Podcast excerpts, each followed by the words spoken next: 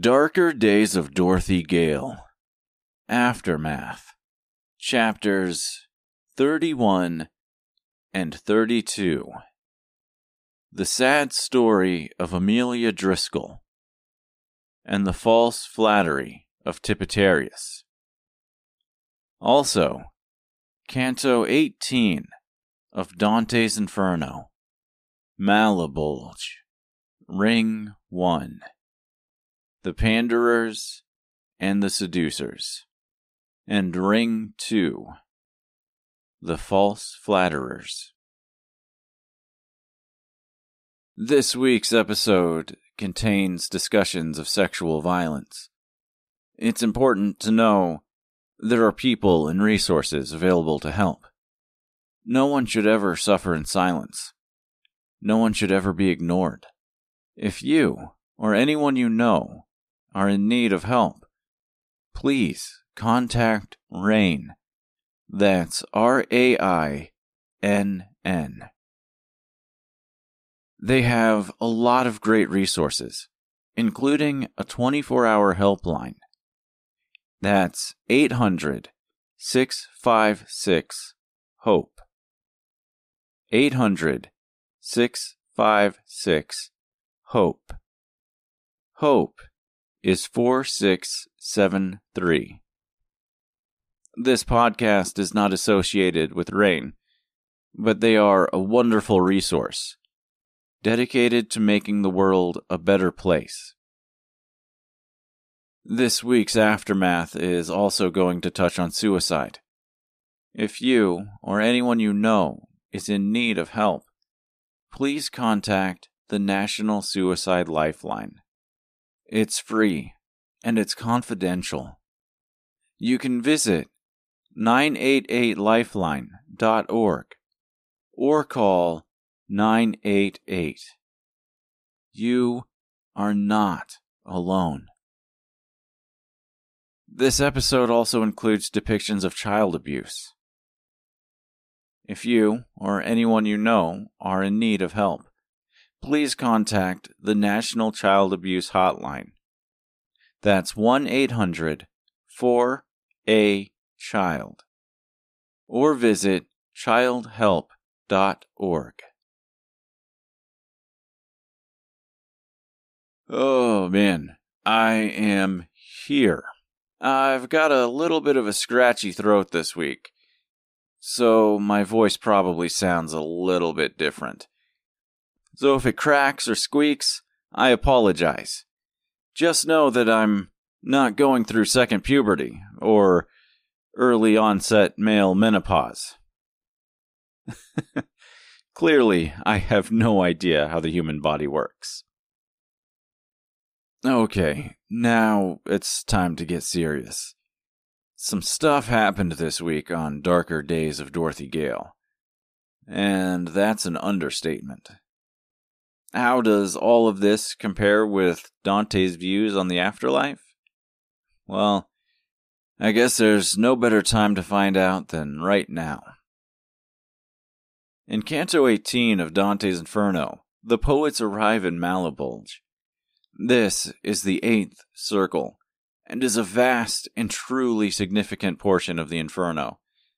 So important that Dante spends 13 cantos on it the term Malebolge pretty much translates to evil ditches, though sometimes it's translated to evil pockets or pouches. It consists of 10 rings. Of course, each ring smaller and more punishing than the last. In Canto 18, we traverse the first two rings, the Panderers and Seducers being the first, and the flatterers being the second. In the first ring, the panderers are walking in one direction, while the seducers are walking the opposite direction. A group of demons whips and beats them, forcing them to keep moving. Of the panderers, Dante identifies Venedico Caccianamico. I know, I know, I know. I probably really butchered the pronunciation of that. But, you know, as usual, kind of just got to put up with it. And I appreciate that you put up with it. So, anyways, not my cousin Venny. Get it, Venny? Because Venedy. Okay. Anyways, he admits his crimes of giving his sister to Marquis Obizzo de Esta of Ferrara. Again, I'm sorry. As you might imagine, this wasn't simply giving her to Venedico because the guy needed a Scrabble partner. One of the demons whips the sinner and calls him a pimp. Of the seducers, Dante notes Jason. Yep, that Jason, not Voorhees, the other Jason, the the one that traveled around with the uh, Argonauts. The, you know, the mythical figure known to seduce women, impregnate said women, and then abandon them. I'm not going to get much more into detail because it's a bunch of names I can hardly pronounce, and frankly, Greek mythology, while entertaining and endlessly fascinating, is kind of a big, tangled, and gory soap opera, and I really just don't feel like untangling it at this very moment. The poets cross a large bridge that takes them into Ring 2, where we see the flatterers. These sinners are wallowing in filth and excrement. The reason for this is because their filthy words and lies their false flattery, were as useless as the waste they are banished to. In more crudely phrased modern terms, they were full of shit, and so in they wallow. Dante points out Thais. Again, names, you get the idea. Anyways, Thais or Thais or Thais, we're going to stick with Thais. She was overzealous in her flattery to her lover, and her lies were blatant and obvious. There's differing variations out there on the story of Thais, but the general overtone of her story is that she was just a big fat liar when it came to flattery. In darker days of Dorothy Gale, we get into some pretty deep stuff. Devastating stuff when I was recording Dark Days, there were several times that I expressed the uncertainty of bringing darker days to the podcast. There are moments in this story that I thought might break Anchor or Spotify rules. Uh, every time I sign into Anchor, they ask me if I've checked over the rules. And for the purposes of this conversation, yes. Yes, I have. Anyway, there were three moments in particular that I just didn't want to record. The first being the Man with the Spring Heels chapter, which I ultimately rewrote for the podcast, and also for the better. The next one would be the Conception chapter, which is pretty much the same in the podcast as it is in written form. And then there's this the sad story of Amelia Driscoll. I know, we've witnessed a lot of other bad things horrific child abuse, orgies of filth, murders, and such. But when it comes to the sexual assault and the suicide of a child, it's. Well, it's difficult, to say the very least. It's not fun to listen to. It's not fun to record, and it certainly wasn't fun to write. And yes, there's going to be bad things coming in the future. Very bad things.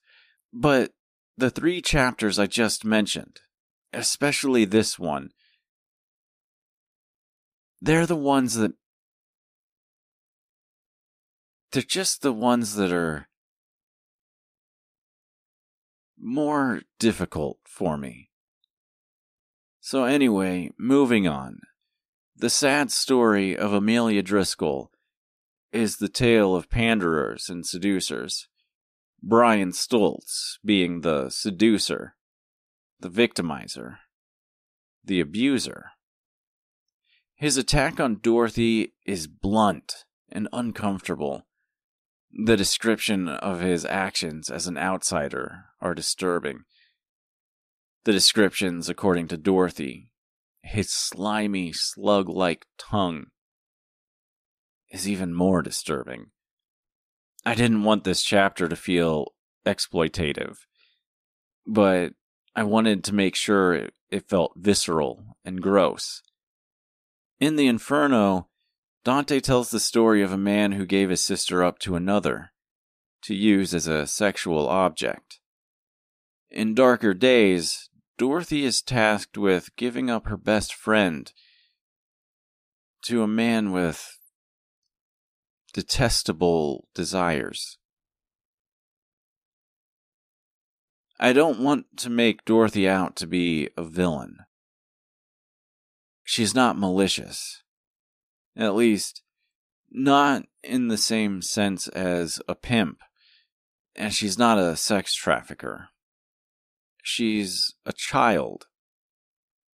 She's a child. And she's afraid.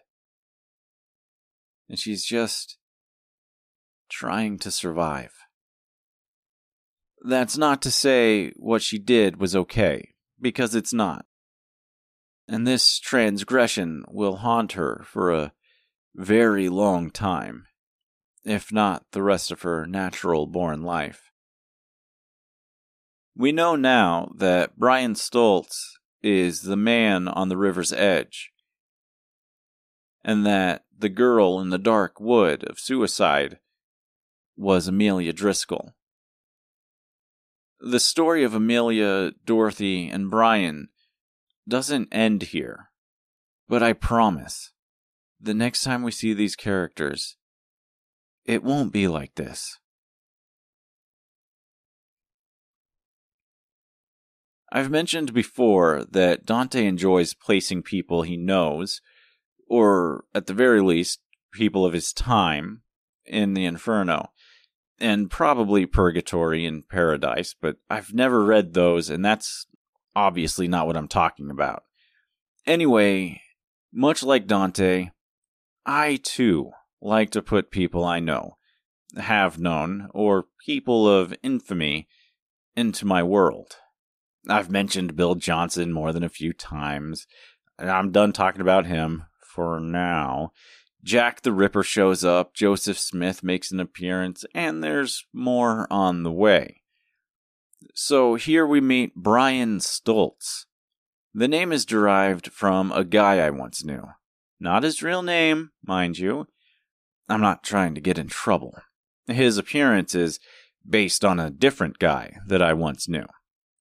I couldn't use douchebag number one's real name and real appearance because that would be slanderous. And same goes for douchebag number two. I'm also not saying that either one of them were child molesters or predators. I'm not one to make baseless claims like that. I'm not Elon Musk. Though I did once hear douchebag number two tell a young pregnant woman who was not his wife or significant other that he would happily give her baby a cow lick right then and there. So, you know, morals be damned. That one might not be quite so far fetched. Anyway, I digress. We never hear exactly what Brian Stoltz tells Dorothy to do. I think the implication is more than clear, especially by the end of the chapter. We also never hear exactly what Dorothy says to Amelia. We never hear if she has to talk Amelia into doing anything, or if Amelia simply agrees because of her sisterly love and affection toward Dorothy. Either way, we know Amelia went through with whatever was asked of her, and the results were nothing less than devastating. We also never actually hear or find out what Brian subjected this poor girl to. This was as far as I could go. I could not, I, I couldn't bring myself, I just couldn't bring myself to write anything worse for this chapter. And just so you know, I never write what actually happened to Amelia Driscoll. So you can rest at ease knowing that I'm not going to get into really gross details like that. Moving on to chapter 32, the false flattery of Tippetarius, we see a different kind of abuse. This one is difficult, but I don't think I would say it's worse than anything we've read in his chapters before, though your opinion might differ from my own. His actions here are relatively innocuous and overall juvenile. He's not ritually sacrificing anything, he's not raping anyone, he's not torturing anything. Instead, he's smearing mud on the wall. I never make it clear why Mombi is so enraged by this. I'm not sure Mombi really needs a reason to be enraged. She does express a deep seated hatred for the lies he tells, though. In her eyes, his lies are obvious. If he was trying to paint a beautiful portrait of her, he wouldn't use mud. She throws him out and presses his face into a muddy puddle, telling him his lies mean nothing and his false flattery will get him nowhere. In the sad story of Amelia Driscoll, I forego the imagery of the inferno in favor of defining the sin and sins. In the false flattery of Tippetarius, I keep more of the imagery in the mud, though not excrement, and a little more of the symbolism. And ultimately, I feel confident that I did the Inferno justice with these two chapters. If I missed something or failed to address something you feel I should have, or goofed on my summary of Dante's Inferno, which is always a possibility, let me know. I'm always open to questions, comments, or constructive criticism. You don't have to like this show. I don't know why you're listening if you don't, but like it or not, you can be nice. I know you can. I believe in you. You can contact me at Dark Days of Dorothy Gale and Outlook.com. You can find me on Twitter and TikTok where it's at Dark Dorothy G. Alternately, you can find me on Twitter, TikTok, and Instagram where it's at The Ordinary Sun. That's S U N. And of course, if social media isn't quite your jam, there's always the official Dark Days website, ddofdg.com. Darker Days of Dorothy Gale used to be on Amazon as an ebook, and even in paperback form. But at the time of this recording, the podcast is the only way to experience it. If you want to support my specific brand of creativity in a more direct and financial way, you can find me at buymeacoffee.com slash ordinary sun. Again, that's S-U-N. If you do, I will send you a handwritten thank you note, complete with a sketch related to the story. And if you like, I would even give you a shout out on this wildly obscure show. If you don't want to donate to this cause, that's perfectly fine. I understand. Honestly, I'm happy to do this either way. So come back next time for Chapter 33 Simon Magus. Thanks for listening. I love you all.